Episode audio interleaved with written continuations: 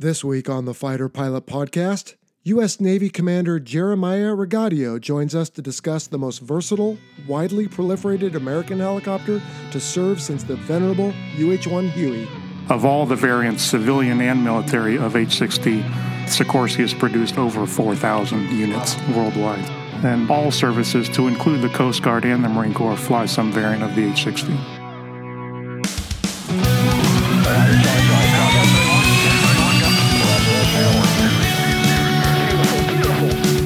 Strap in for the Fighter Pilot Podcast, the internet radio show that explores the fascinating world of air combat, the aircraft, the weapon systems, and most importantly, the people. Now, here are your hosts, retired U.S. Navy fighter pilots Vincent Aiello and Brian Sinclair.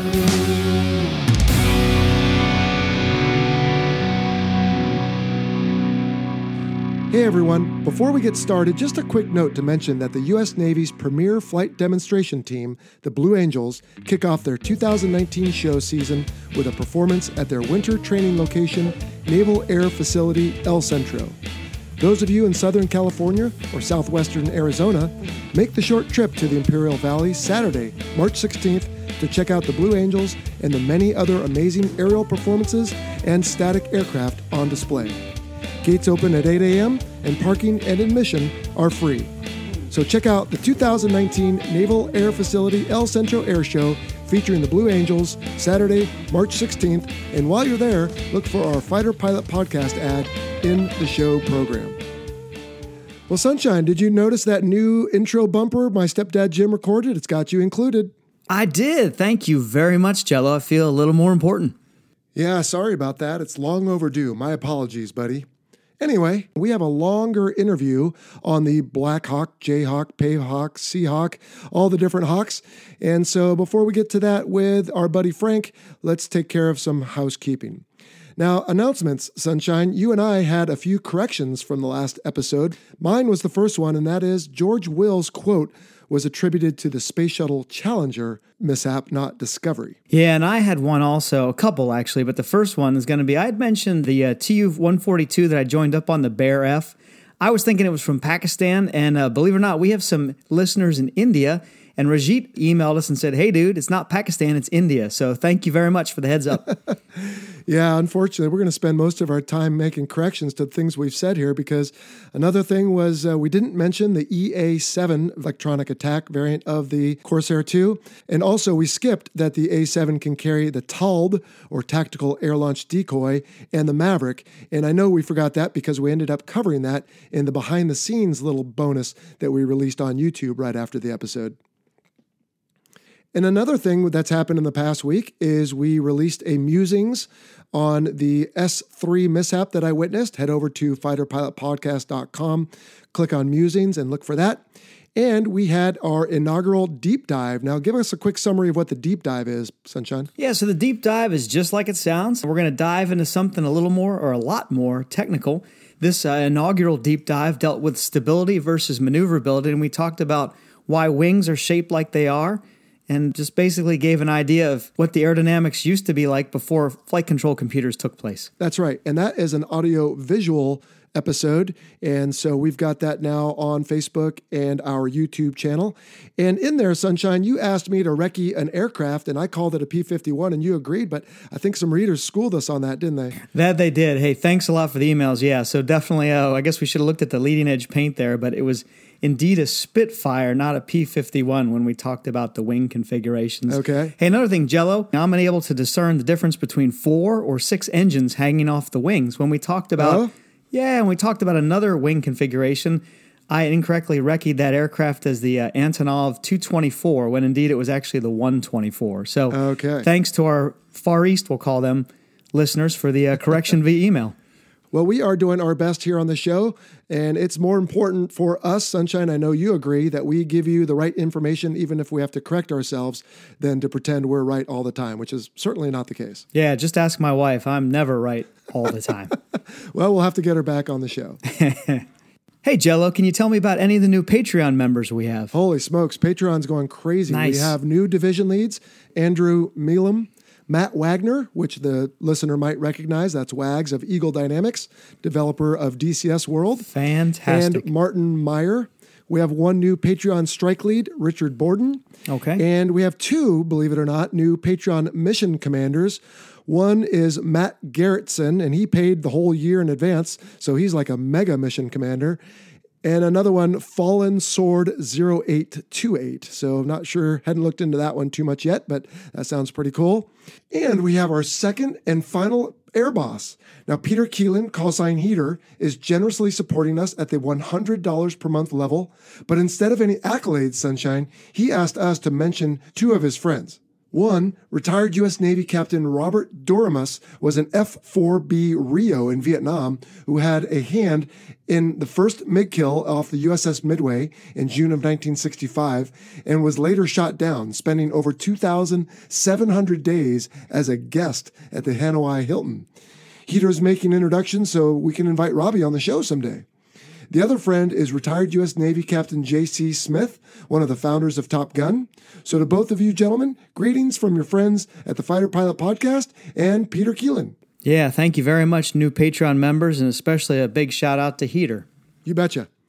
Now, Sunshine, I know you see the emails too. We have now a lot of suggestions for the show between different guests, what aircraft we should be covering in the aircraft series, and other topics. And I just want to make a public service announcement that we are hearing loud and clear your suggestions. Usually we do write back to everybody, but please be patient. We have a lot we're trying to do here on the show. We hope to eventually get to all your suggestions, and we're going to do our best, but we appreciate your patience. Yes, I agree. We have our day jobs and we're trying to keep up with all the emails. We absolutely love the attention we're getting and we're trying to write back as quickly as possible while still being dads and maintaining our day jobs. Hey, Jelly, we got a couple uh, listener questions. Shall we roll with those? Sure. What's our first one? Matthew Carruthers from Greeley, Colorado asks Do Navy squadrons ever deploy to an overseas land base to conduct combat operations? For example, does a VFA ever deploy to Bahrain and conduct operations against ISIS in Iraq and Syria? Ah, uh, yes. Well, Sunshine, you might remember about 10 years, maybe more ago, the Navy squadrons participated in the unit deployment program, where Navy squadrons went to where Marine squadrons typically deploy, and Marine squadrons, as they've always done, came on the aircraft carrier to join the air wing. But apart from that, I don't know of any VFA squadrons that deploy from the Navy.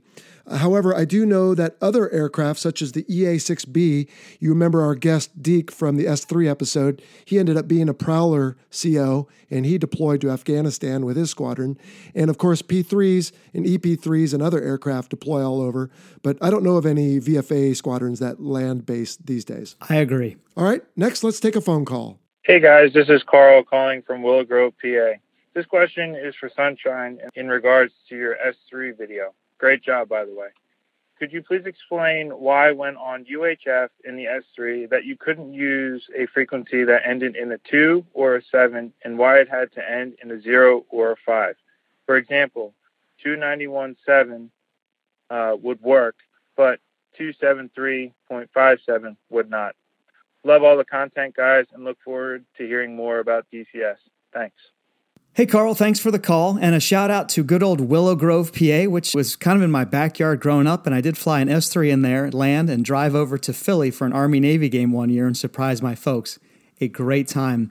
When you're talking about the frequency spacing there, that's going to be a technological casualty of the ARC 156, which was the radio employed in the S3. So back at the beginning of the century, the spacing was actually 100 kilohertz. And then right about the 50s, it went down to 50 kilohertz. And in the early 70s, it went to 25 kilohertz, meaning that you could now dial in the 325, 375, and so on and so forth. So the uh, radio that was used at the time was only capable of the 50 kilohertz frequency spacing. And then obviously nowadays with our ARC 210, the ARC, as in airborne radio communication, the ARC 210 can take full advantage of that 25 kilohertz spacing. And if you go over to the guys over in Europe, they actually have a 8.33 kilohertz spacing, so they've got extremely narrow band. Okay, so I want to make sure I understand this too, Sunshine. So did the S3 have the older radios and it couldn't do the like 0.275 type of thing? You got it exactly right. Oh, okay. All right. Well, that's pretty standard these days, but I guess that was just a limitation of the S3. All right, next question is from Louis Ferrer, who asks What's the max trap gross weight LSOs want for rhinos, i.e., Super Hornets, during carrier landings? So, Sunshine, you remember that one? Yeah, it's 44,000 pounds, and that's not only what the LSOs want, but it's actually dictated in NATOPS. There you go. All right. And what's our last question? The last question comes from across the pond, and Alex. He asked, Do you ever witness or know of any munitions falling off the jet during a carrier landing? Second question, the G force must be immense, correct? And the strain of a 2,000 pound Mark 84 is unimaginable. How are they attached to the jet to withstand these forces? So, Alex, I've never witnessed that. I have seen pictures, however, of an F 18 in the landing area with an AIM 9 Sidewinder going trickling off the end. And I don't know any background story behind that. But otherwise, I've never witnessed it. How about you, Sunshine? Actually, I was up in Tower for a CATM flyaboard, so the Captive Air Training Missile. Okay. And a Marine jet came in carrying a CATM 88, which is a practice for the uh, high speed anti radiation missile, the HARM. Or the harm, yeah, sure. Yeah. So the guy comes in, traps.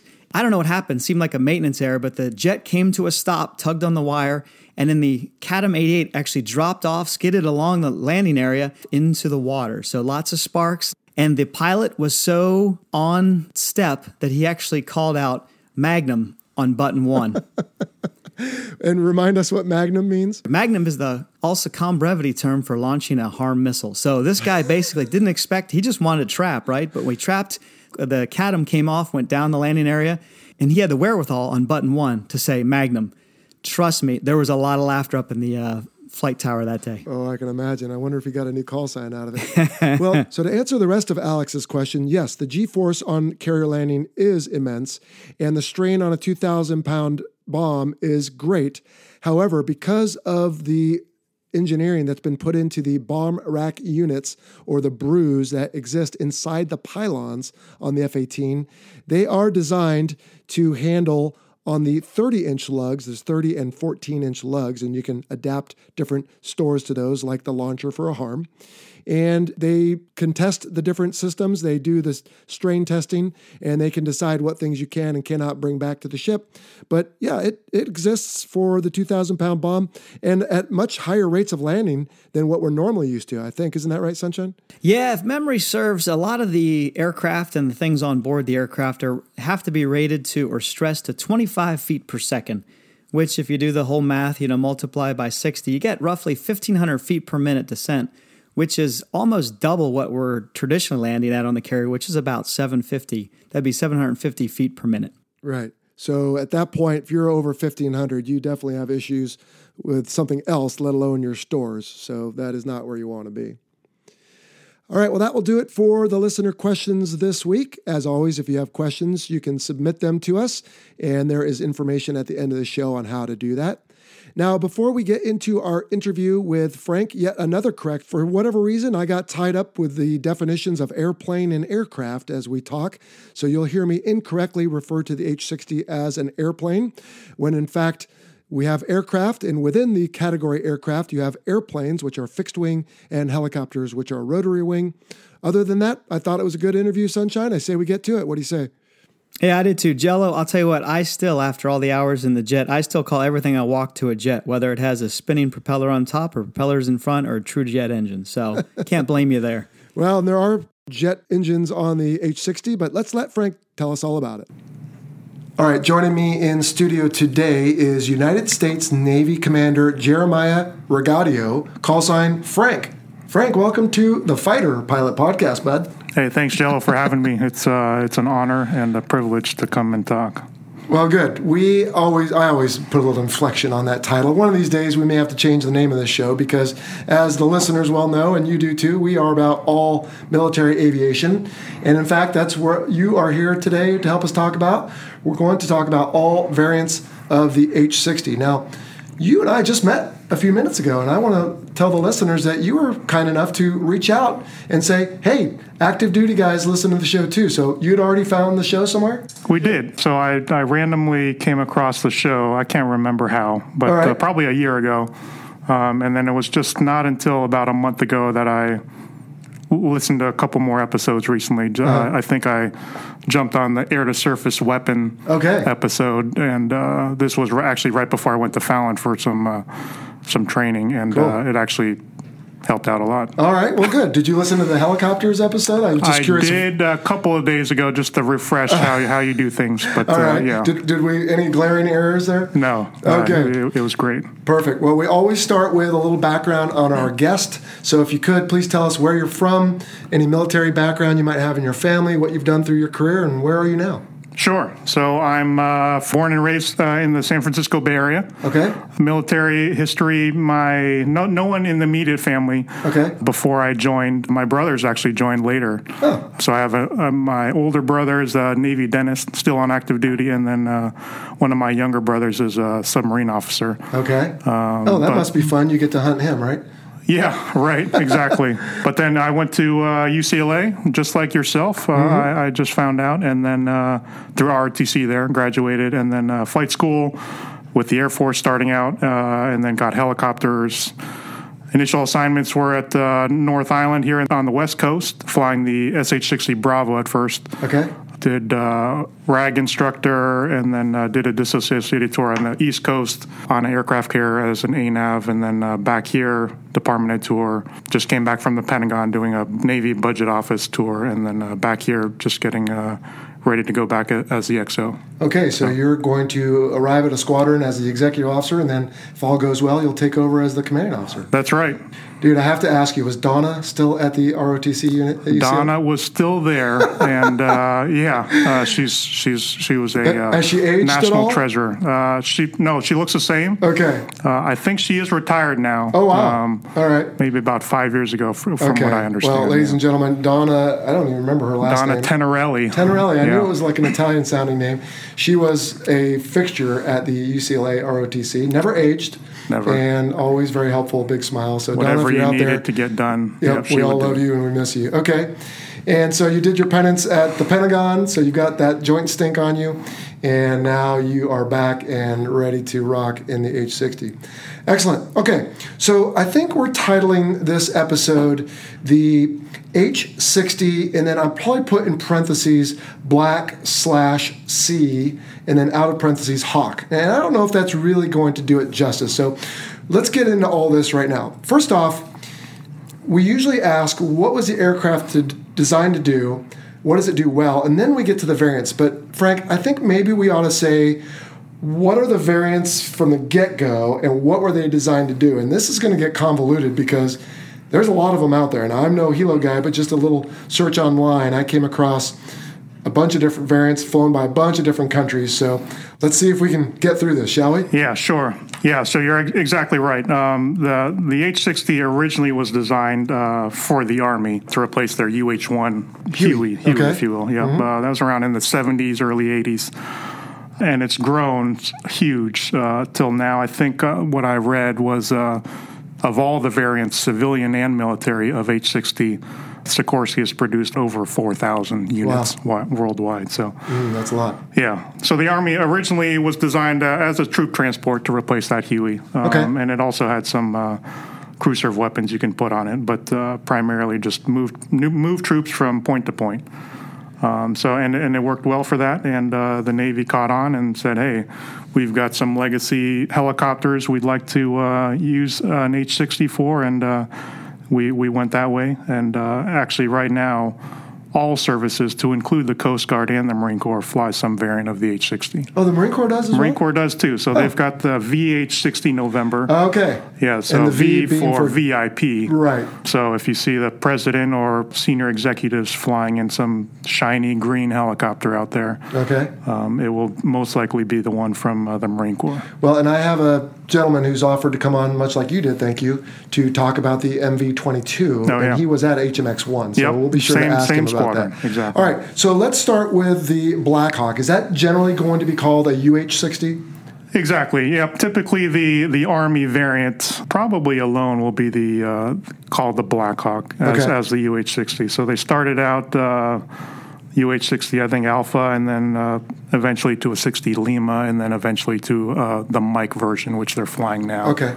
Now, we did have an episode six, I want to call it, where we talked about aircraft nomenclature. Okay. And so the H-60 is like your core model airplane. That's right. I mean, what H it for like, helicopter. Right. Yep. And 60 meaning the one we know of as the airplane we're talking about Right. today. So you put a U in front of it, and that U becomes like a U- meaning utility. Okay. Yep. So Uh, just like the UH-1 was the Huey, Yep. and U being for utility. Now we could sit and argue about the U-2 and some other aircraft that have U's in them, but for helicopter, U utility. I'm thinking the movie We Were Soldiers. Hueys are flying in, dropping guys off, taking guys out, and so that's kind of what the UH-60 That's was. it, you got it. All right, and then so the Navy came along. And tell us about some of those variants and what are they? What were they designed to do? Yeah, so we had uh, two variants to begin with, actually three. So uh, started out with the SH-60 Bravo. Okay, Um, SH-60 Bravo, the S being for anti-submarine warfare. sure. Okay, Just like so- the S3 Viking. just like the S3 Viking, exactly. Okay. So that started in uh, the early 2000s, I believe, as a replacement for the SH2.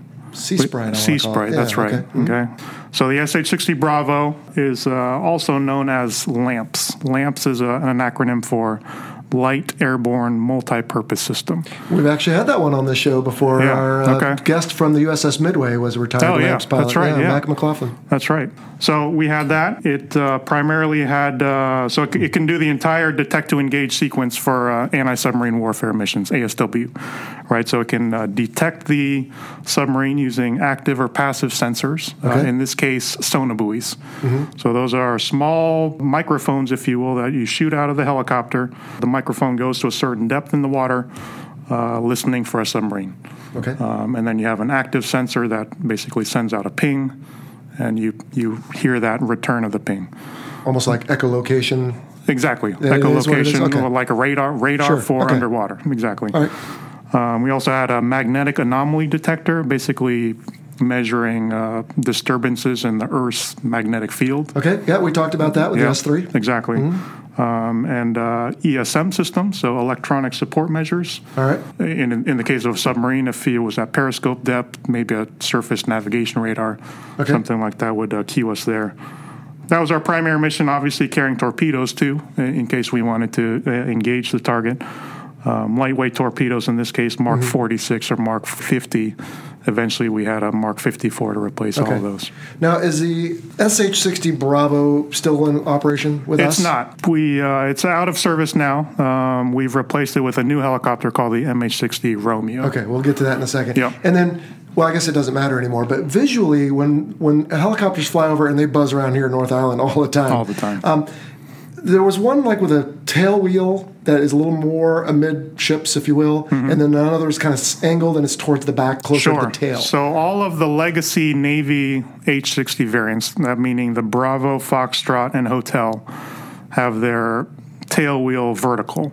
okay, uh, closer to midships, forward- just like you said. Yeah, Yeah. a little further forward. Okay, Uh, the Army Blackhawk, and then the new 60 Sierra, H, MH-60 Sierra for the Navy, have the tail wheel further aft and at a and angled. probably about yeah Okay, about so 45 that's a visual distinction. So it would A be normal to still see it flying around because we're still flying the hotels.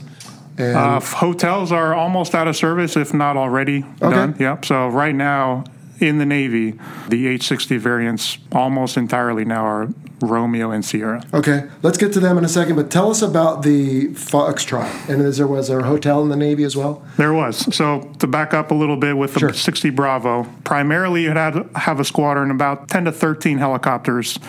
And from the squadron, you deploy in what are called detachments, Mm-hmm. one or two plane detachments at a time, and you deploy to the carrier escort ships. So, the destroyers and the cruisers. Destroyers, cruisers, uh, exactly right. Okay. Uh, Um, and they would do kind of that outer zone ish anti submarine warfare. Okay. On the carrier itself, you had an HS squadron, helicopter anti submarine squadron, um, where you'd have a complement of around six, 60 Foxtrots for the ASW set, and then uh, you'd have two or three H60 hotels, more for SAR and combat search and rescue. Okay, gotcha. Um, and they would be doing primarily that inner zone defense for ASW. And Okay. then the, the Vikings, which you talked about before, would do that outer zone ASW. so the I might have missed it a second ago. The hotels, did you say, are they basically like a Navy Blackhawk? Um, not really. Um, they still like like I said before. They have that tail wheel Right. a little further um, forward. mission-wise- mission wise, yeah, more like an Army Blackhawk, more even kind of like a uh, Air Force Pavehawk. Okay. When when we'll get to that. Yeah, we'll get to that in a second. Yeah. We're going to spend probably most of our time just talking about the different variants, but that's Sure. good because I'm actually learning a lot here too.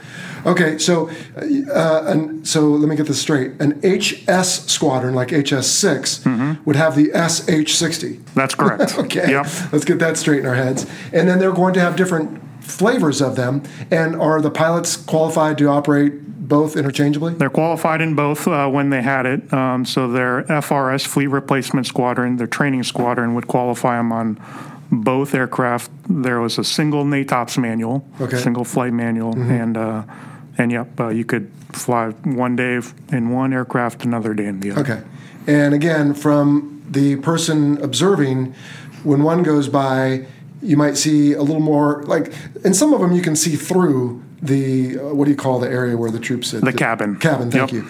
Well, on others, there's a lot more equipment in there. And in fact, you have air warfare operators, enlisted personnel who are operating and looking for the submarines. And so that's, right. one way to So yeah, so specifically with the HS squadron, so you have the Foxtrot Hotel, like I said. Mm-hmm. Um, the Foxtrot has has no window in the cabin on the left side of the aircraft. Oh, okay. Um, the the hotel has a sliding cabin window on the left side, uh, and then we'll get to the other ones later on. Okay. Yeah. We, you and I should put together a quiz for people, and if they get like you know better than a certain score, we'll give them. Mo- there are Uh, even a lot of stickers and all helicopter. Navy helicopter pilots that can't uh, tell the difference. Oh, well, that's But, good to you know. So. Okay, all right. So if that's legacy, unless there's more, where is the Navy today? So now the Navy is at within their H-60 fleet of aircraft. They have two variants. Uh, one is an MH-60 Romeo, and the other is an MH-60 Sierra. And let's talk first about the M. The M uh, in this case uh, is uh, denotes multi-mission. Okay, so like So- an MV twenty two. That's right. And there's probably others I can't think of. Okay, so let's start with the I guess alphabetically, or less. And you'd rather go with S first, but Okay. Yeah, so the MH-60 Sierra that uh, came online. Uh, first operational deployment was in 2002 there, and it replaced the uh, really three variants of helicopters. Uh, one is the H-60 Hotel, which we talked about, and then the other ones were cargo and uh, SAR-specific helicopters, uh, CH-46, H-3, et cetera. Um, so it combined all that mission uh, and all those helicopter types into one. Um, and you have multiple flavors now of a 60 Sierra. So when Oh, it first dear. came out, um, and this will get even more complicated. So when it first came out, just like uh, when your your um, F-18s, you have different lots, Sure, right? right. So earlier lots are not going to have all the capabilities that That's the later right, lots OBOGs do. and the different Exactly, engines, you right? Um, so the first lot, and what they call them blocks uh, in the Sierra. Block one Sierra, basic off the street, really slicked out helicopter. No, no really no mission systems in it. Uh, and, and it can do that uh, logistics mission very well. You know, troop transport, uh, passenger, mail cargo, VERTREP, all that kind of stuff. okay. Uh, and then eventually uh, they came out with Block 2 and Block 3 for different other mission sets uh, as the capabilities grew. So Block 2 was designed for a uh, airborne mine countermeasure mission. And then uh, Block 3 is what is commonly referred to as an armed helo kit. So on that, you had additional features as uh, up to eight Hellfire missiles, four on each side, um, fixed forward firing guns, uh, unguided rockets, APKWS. So I'm going to get the terminology wrong, but are these airplanes that have almost like shoulders sticking out? Yeah, they kind um, so on the H60 Sierra, the uh, the weapons pylon, uh, they kind of refer to them as bat wings because they stick out on the uh, on about the waist level, but there are some f- angled supports that help to, uh, I guess, carry that the rest of that weight. So and that's where everything is loaded. That looks menacing. that's right. I think it, looks pretty cool. It is. Uh, it's pretty intimidating when Yeah. you see it. Yeah. All right. And that's it. So an H60 Sierra Squadron now is designated as HSC. So, Okay. um, and that stands for Helicopter Sea Combat. Okay. Um, and there are two flavors of those squadrons. One is a carrier air wing squadron, which will deploy as your typical uh, carrier air wing, and then you have expeditionary squadrons that will deploy on uh, maybe amphib ships. Uh, mine countermeasure helicopter variants will specifically be designed for uh, littoral combat ship mine countermeasure mission modules. Okay. So that whole package is a s- system of systems, if you will. Gotcha. Okay. So that's that side of the house, and then uh, the other side of the the newer '60s within the Navy's fleet is the MH-60 Romeo.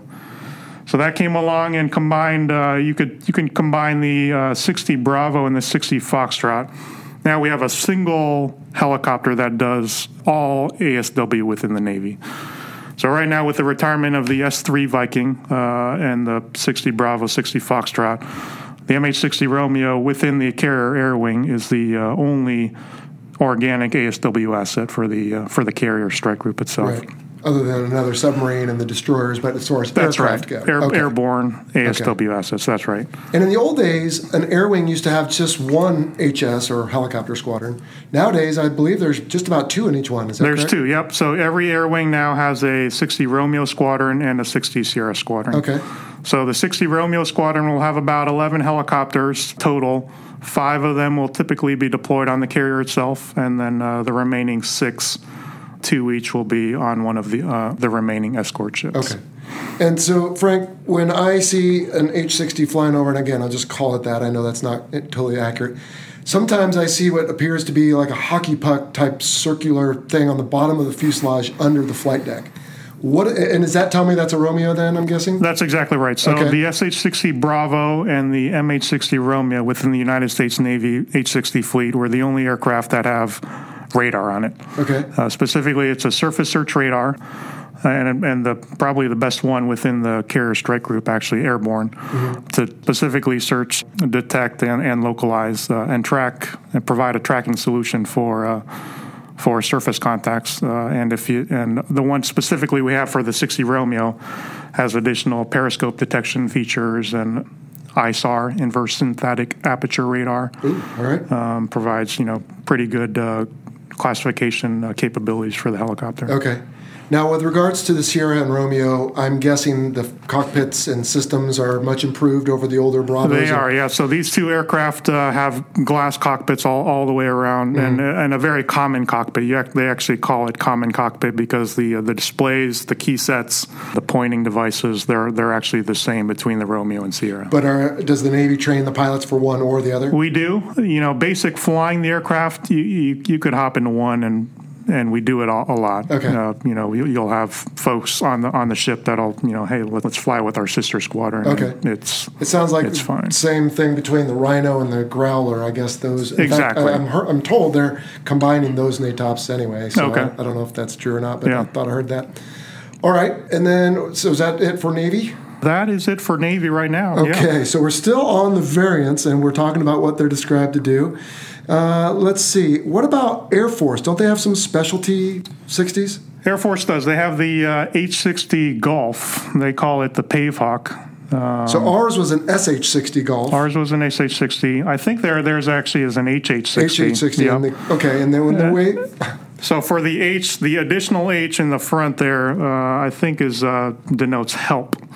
Um, and in this case, help being search and rescue. So like a specialty search and rescue. A specialty like search and rescue, that's right. Paratrooper dudes who are extra specially trained in this. Okay. Right. So it'll be used for yeah, exactly insertion recovery of special ops guys, um, combat search and rescue, etc. Mm-hmm. Okay. And then I think you alluded to it earlier, but then the Coast Guard, United States Coast Guard in this context, also flies what? The MH60 Tango, I think I saw? That's right, uh, and they call it the Jayhawk. Okay. So this is uh, their version was uh, a derivative of the Navy versions of uh, of the old Seahawks. Um, so a lot of the features are the same, like the tail wheel is more amidships, Gotcha. um, and this one is is very easily identifiable by its uh, you know white and orange paint scheme. Of course. Yeah, they don't want to be incognito. They want to be easily detected, be just like a training aircraft. That's right. So, Frank, is it safe to say any H60 will have a hoist and can perform either vertical type lifts of items or even search and rescue and pick people up?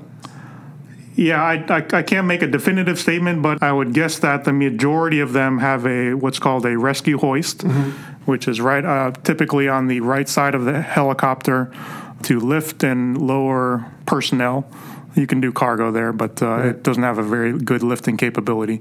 But under the belly of the helicopter, most variants have a cargo hook, Okay. and that'll carry anywhere from three to six thousand pounds of external loads. Right. So the Navy has divested itself of the, what was it called? The SH 46, or not SH? CH-46, CH 40, right. thank you. So now the uh, 60s, the Seahawks have to take that. Okay.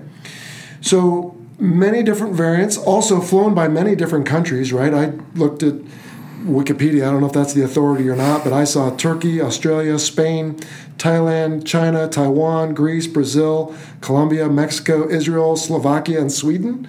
That sound about right? Yep. There, okay. And there's probably more that we didn't there even probably say. is. So that is, I think, all of the different variants, who's flying them, and what they were designed to do. Now, without going back through each and every one of them, Frank, what does the airplane do well? And I'm guessing from what I've seen, pretty much it does all of these things pretty well. It does a lot of things well, and that, that can be a good thing and a bad thing, right? Mm-hmm. So the advantage of, of being good at every or being capable of everything, I should mm-hmm. say, is that people will call on you for everything, right? Um, right. But the downside is, you know, as you know, with limited resources, limiting training opportunities, spreading yourself among multiple mission areas will limit your ability to get good at any one mission. Yes, I agree.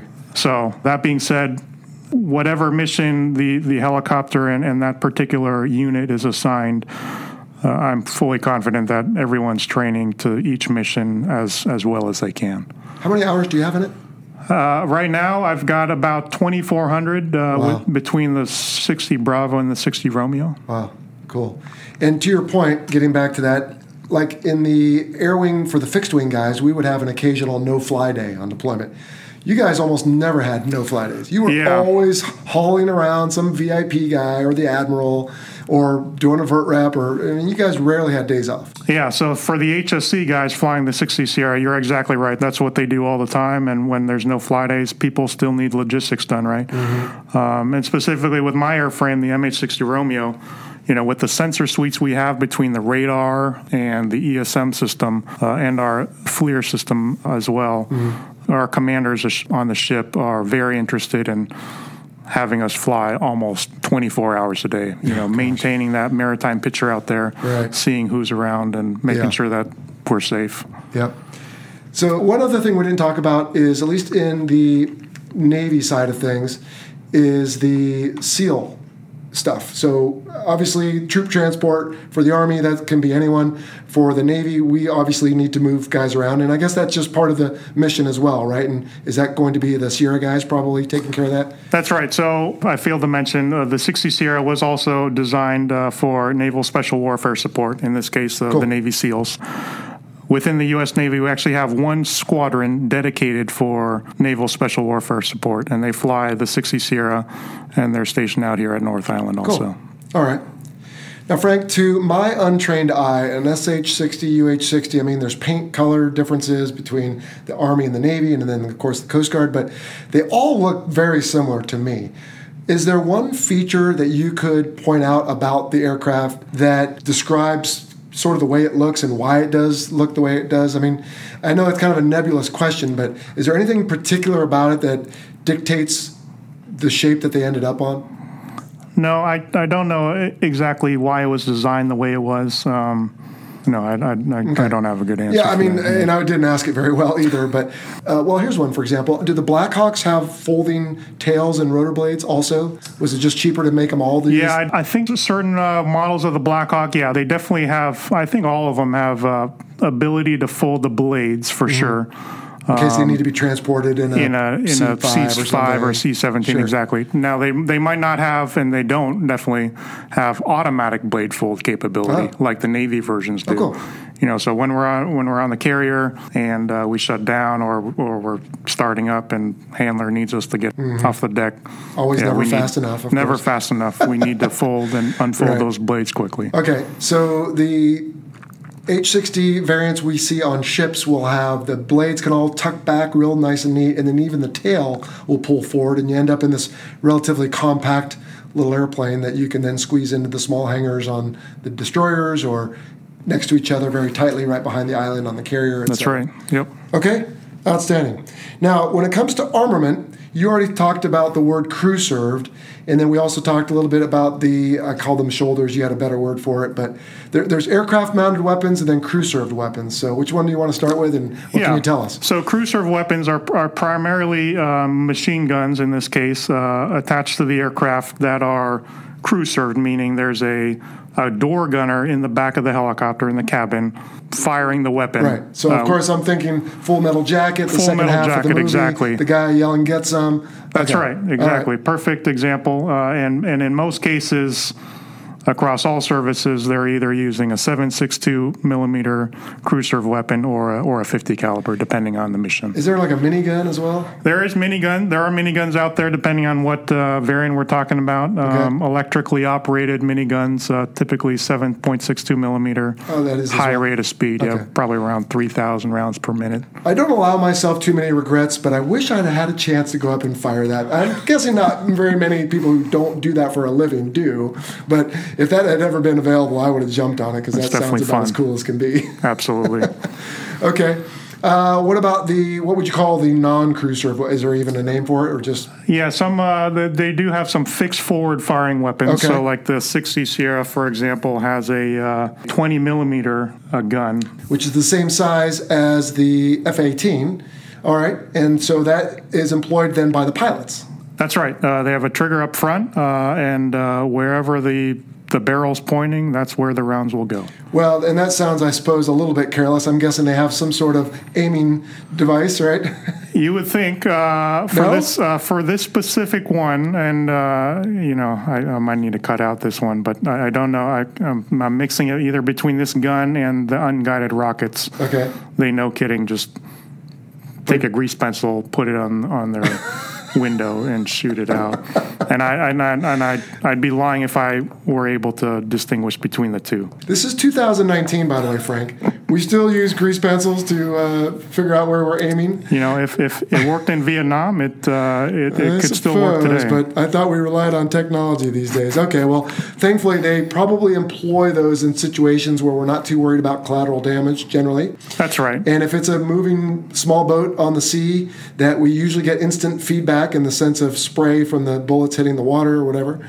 Okay. Uh, then you said Hellfire earlier. You said torpedoes earlier. Right. So we do have precision guided weapons right. uh, in that case when you, you're uh, a little bit more concerned of weapons placement. Sure.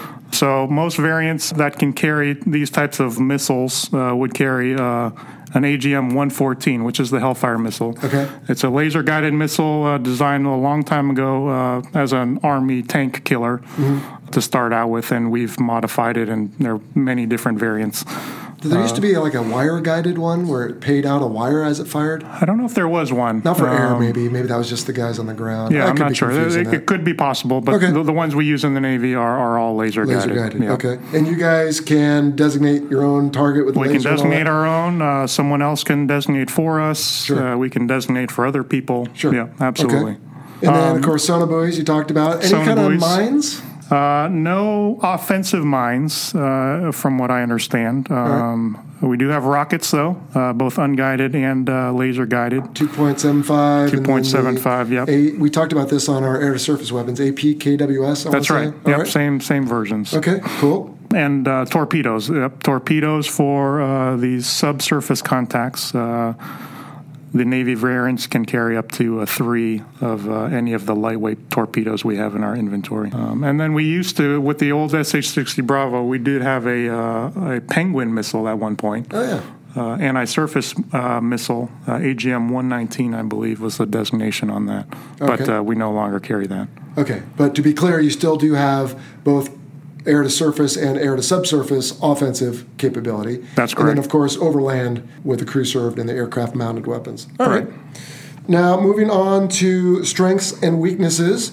This is the part where everyone loves their baby, of course. Everything's good, nothing's bad. But what are your thoughts, Frank? What are some strengths of the various H60 models out there? So strengths, uh, like we said before, you know, the original Black Hawk design has been heavily modified to a, a multitude of mission sets. So can almost do almost any mission out there. Air to air mission is probably uh, one of our weaknesses, but uh, with Well- with the, with the missions we've been assigned, Right. uh, we we can do them pretty well. That being said. With the additional mission sets and the additional mission equipment that is Mm-hmm. required to conduct those missions, weight becomes a concern at this Okay. point. So, my aircraft, especially the MH60 Romeo, is so heavily weighted with uh, sonar equipment, acoustic processing, all the weapons if we Mm-hmm. have them fully loaded out. um, that would limit our on station time if we had everything fully loaded out. And then, of course, you have altitude, Altitude, and yep, temperature so- issues, right? So exactly. if you're in Fallon in summer, where it's four thousand feet and maybe hundred degrees at two in the afternoon, then you could have concerns, especially if you're out flying in the area where the terrain can be even higher. That's right. So Okay. it's helicopter pilots, especially, would be concerned at that point with uh, with hovering power, Okay. specifically high hovering power. We call out of ground effect hovers. Sure. So the heavier you are, the hotter it is outside. The the more power is going to be required to con- conduct that maneuver. And I always forget, I need to add it to my list of questions, but speaking of performance, in general, what's the H60 advertised to do as far as speed, let's say altitude, and in the case of a normal amount of loiter, if the helicopter was playing what we would call plane guard or acting as plane guard, then how long roughly could it hang out? Sure. So um, the aircraft itself has uh, two gas turbine engines, uh, in this case made by General Electric. Produce about 1,800 shaft horsepower, if I remember that correctly. And the aircraft weighs probably around 22,000 pounds. Okay? Okay. So depending on the type of helicopter, and we can obviously have varying configurations of fuel tanks. But uh, speed, I would say, max out at around 180, 190, depending on the variant.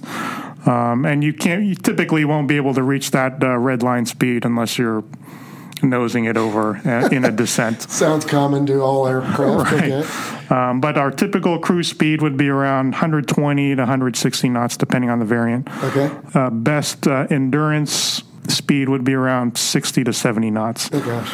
All right. What's the highest you've ever had one? I, I've uh, brought it close to red line.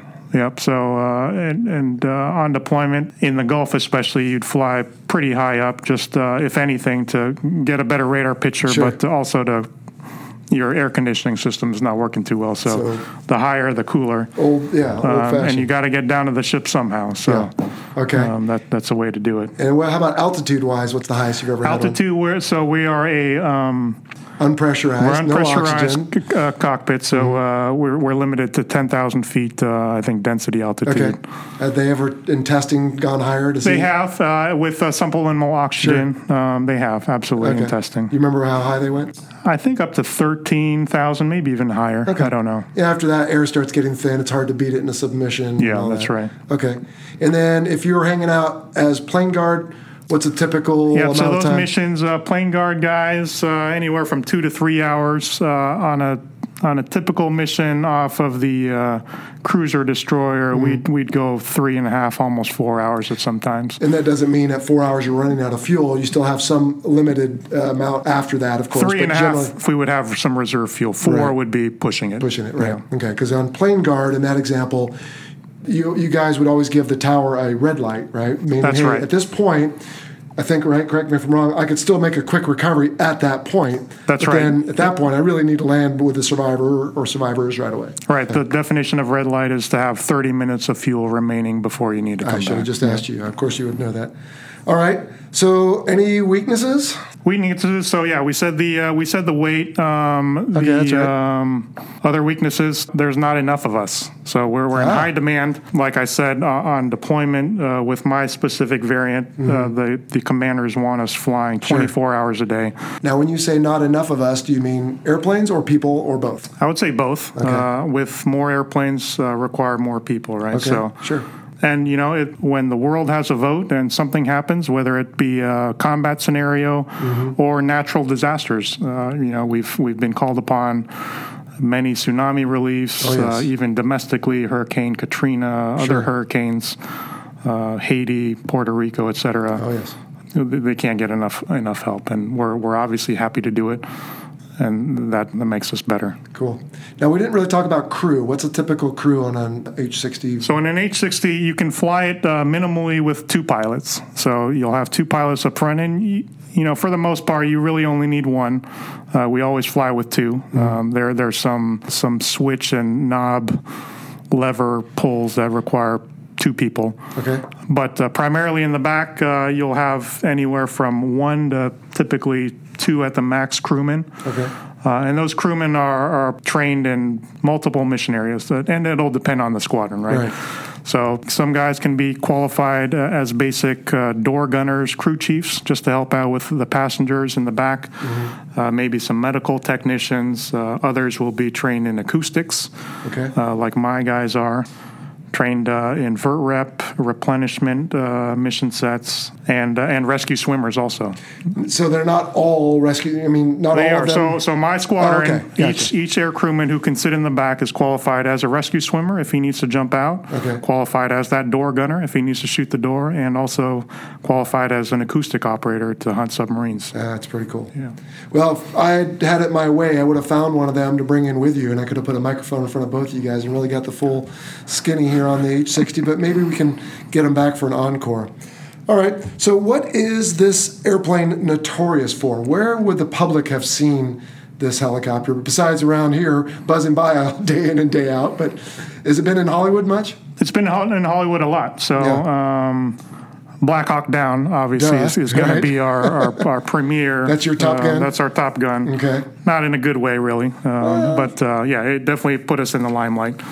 Uh, Navy specific, uh, I would say um, Hunt for Red October had a uh, SH 60 Bravo in there. Okay. Towards the end, I Towards think. the end, Yeah, that's yeah. right. Okay. Uh, uh, Tears of the Sun had an SH 60 Bravo at the end also. Um, I'm thinking clear and present danger or some Blackhawks inserted the troops. Uh, Yeah, I'm sure. Yeah, I'm sure was. of that. Okay. And then uh, there recently there were a bunch of uh, Navy Special Warfare SEAL type mission movies that uh, featured a lot Okay. of H-60s. So when you think of Vietnam, you think of the Huey. You think of anything since the late '80s, '90s, or whatever. You think of the uh, Seahawk Blackhawk. That's right. Okay, fair enough. Now I think we're almost to the end. Anything we missed, or and or any good sea stories? I mean, you've got over 2,000 hours in this thing. Any emergencies? Any real life stuff? What can you share? Yeah, you know, so you talked earlier about uh, how widely proliferated this uh, aircraft is, and uh, one of our one of my deployments I did. Uh, we did a uh, an exercise called CARAT. It stands for uh, Combined Afloat Readiness and Training. Okay. It's a it's a maritime air exercise with navies, bilateral. Um, so one or two weeks at a time, you'd go work with one country, and these primarily were S- Southeast Asian countries. Okay. Uh, we did one with uh, the country of Brunei, the Kingdom of Brunei. Cool. Uh, they have H-60s there too, and uh, they let us fly with them. And uh, you, we flew just like how you see in the in the Vietnam movies, low and fast on their waters, uh, in the rivers. Uh, f- fly right by the Sultan of Brunei's palace, um, and uh, that was that was a lot of fun. I'll bet. Very cool. Well, and we didn't really talk about min altitude. Obviously, you guys are right on the water half the time if you're deploying a swimmer or whatever else. But yeah, it must be a lot of fun to fly. I mean, c- c- I- can I ask you a personal question, Frank? Was helicopters what you wanted to fly? It wasn't no. So I uh, out of flight school. Out of primary training, I put TAC Air first, and Okay. then um, I think I even put uh, maritime second, and Mm-hmm. then maybe even uh, COD. I think uh, third COD E two, um, and helicopters was at the bottom of the list. And then right. even even after helicopters, advanced training when I got winged, I put uh, my community was last. Um, but looking back on it, I, I absolutely enjoy what I do. I would I wouldn't have traded it for any anything in the world, that, and that's that's really honest. Um, given what we do, our mission set, uh, where we've come from then until now, and how important I think we are, and I might be completely biased, but uh, I think we, based off of our exposure to the bigger Navy, I think uh, we're well positioned, and I think we contribute to that uh, that fight where we where we can. Frank, I am so glad you said that. And I set you up for that. The listeners are going to think I'm paying you off because I get so many emails from young people like, oh, what am I going to do if I don't get jets? And I tell them, I said, you know, call it Darwin, call it God, whatever. There's a plan for you. And it may not include jets, but you can still do okay and enjoy it. I had a gentleman on the show who was an E2 NFO which is as far from being a jet pilot, which is what he wanted to be at first, he thought, as he could be, and he gave the same answer.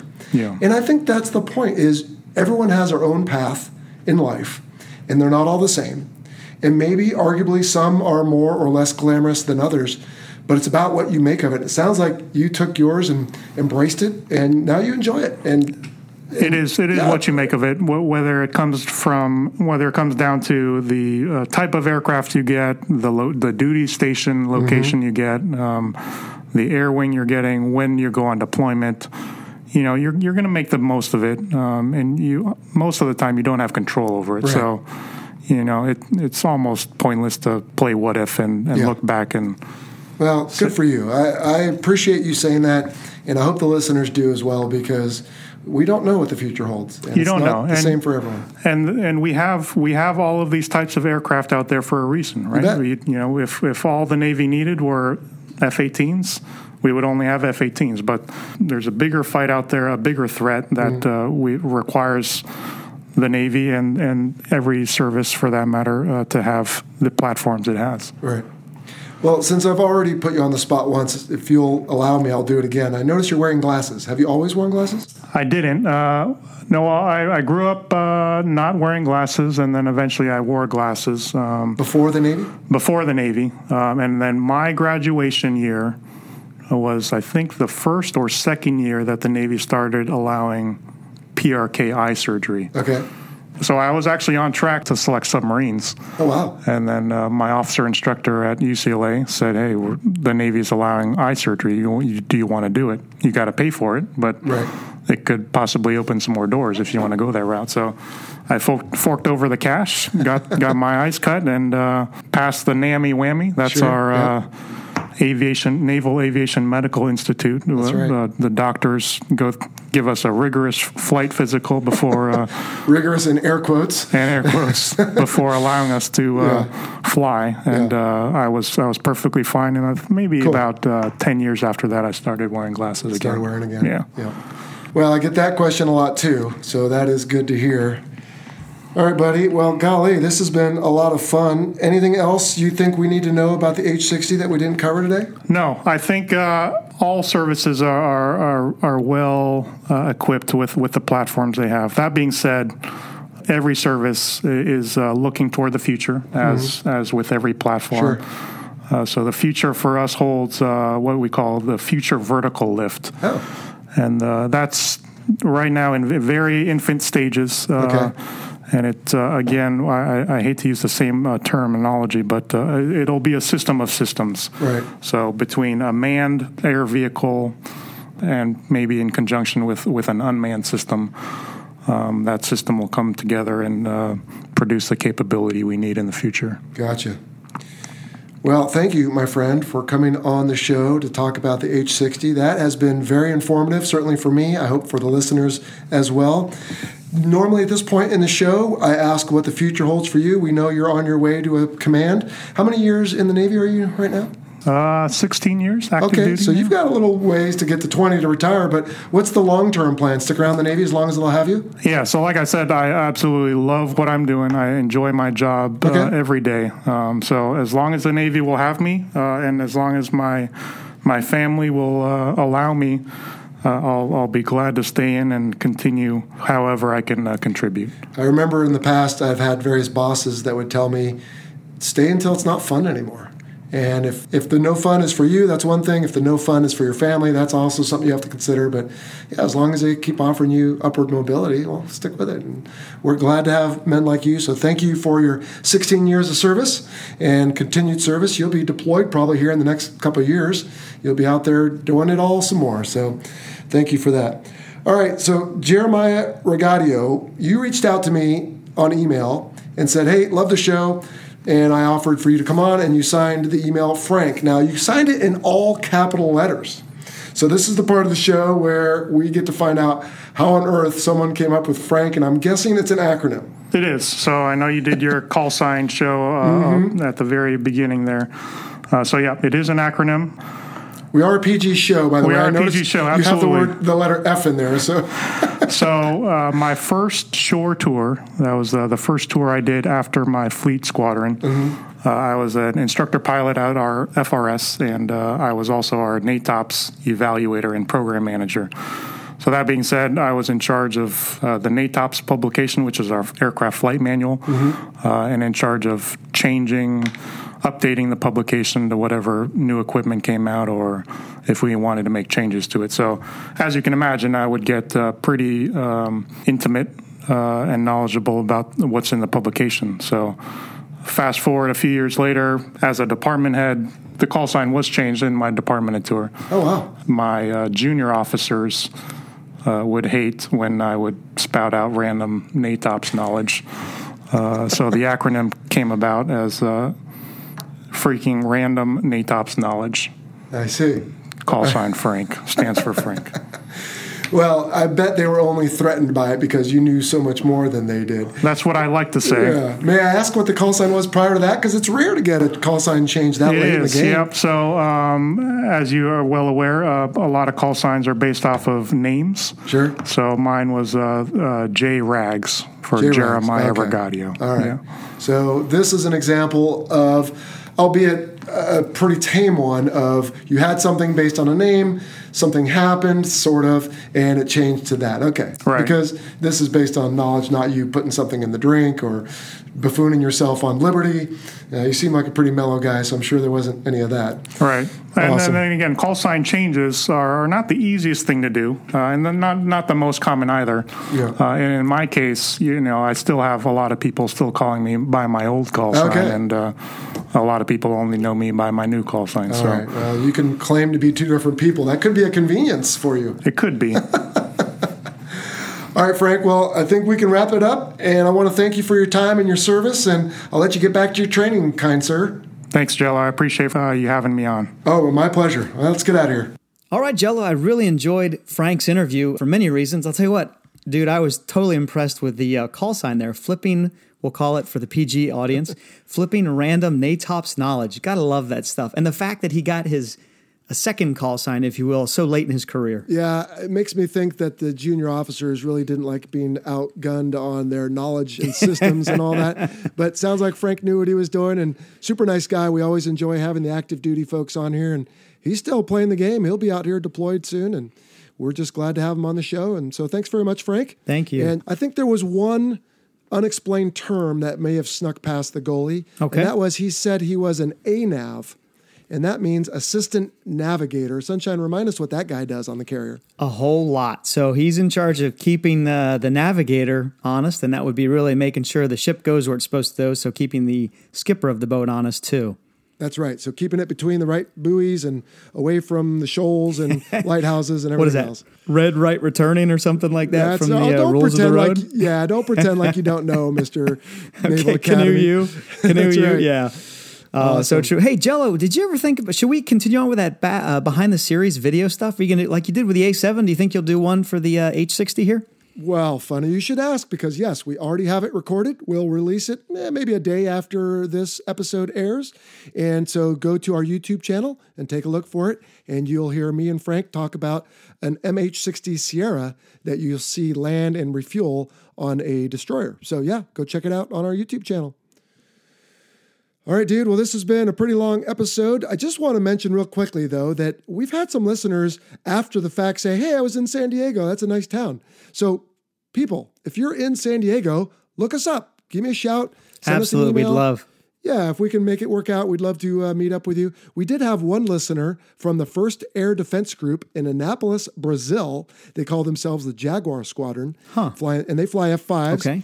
Uh, he stopped by and saw our buddy Bull at Velatus Wines up in Paso Robles. Nice. And uh, Bull sent me a picture of the two of them. And then he came through San Diego, but I didn't know he was in San Diego till he already ended up over in Vegas. So, hey, folks, if you're ever in town, let us know. No guarantees that we'll be able to meet up, but maybe we can work something out. That would be great. And Angelo, I didn't realize there's another Annapolis. I didn't either, but that's what he said. Unless I misunderstood, I guess I have an accent, at least from his point of view. So I might have misunderstood. No, no, no. I'm sure there is. Okay, so. cool. Well, we'll have to check it out. All right, buddy. Well, as always, the views expressed in this presentation are the personal views of the hosts and our guest and do not necessarily represent the position of the Department of Defense or its components.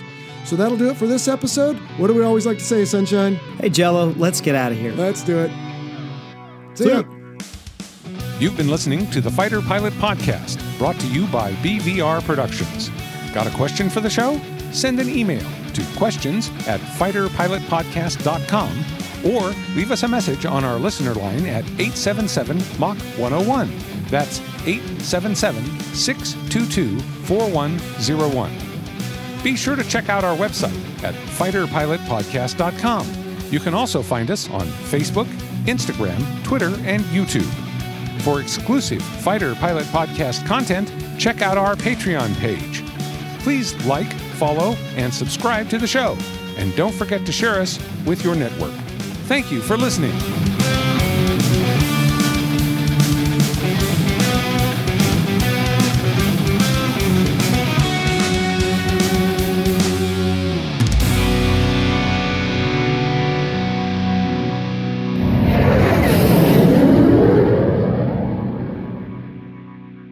Oh, I almost forgot. Hey, Academy guys out there. Hey, this is Sunshine again, class of 97.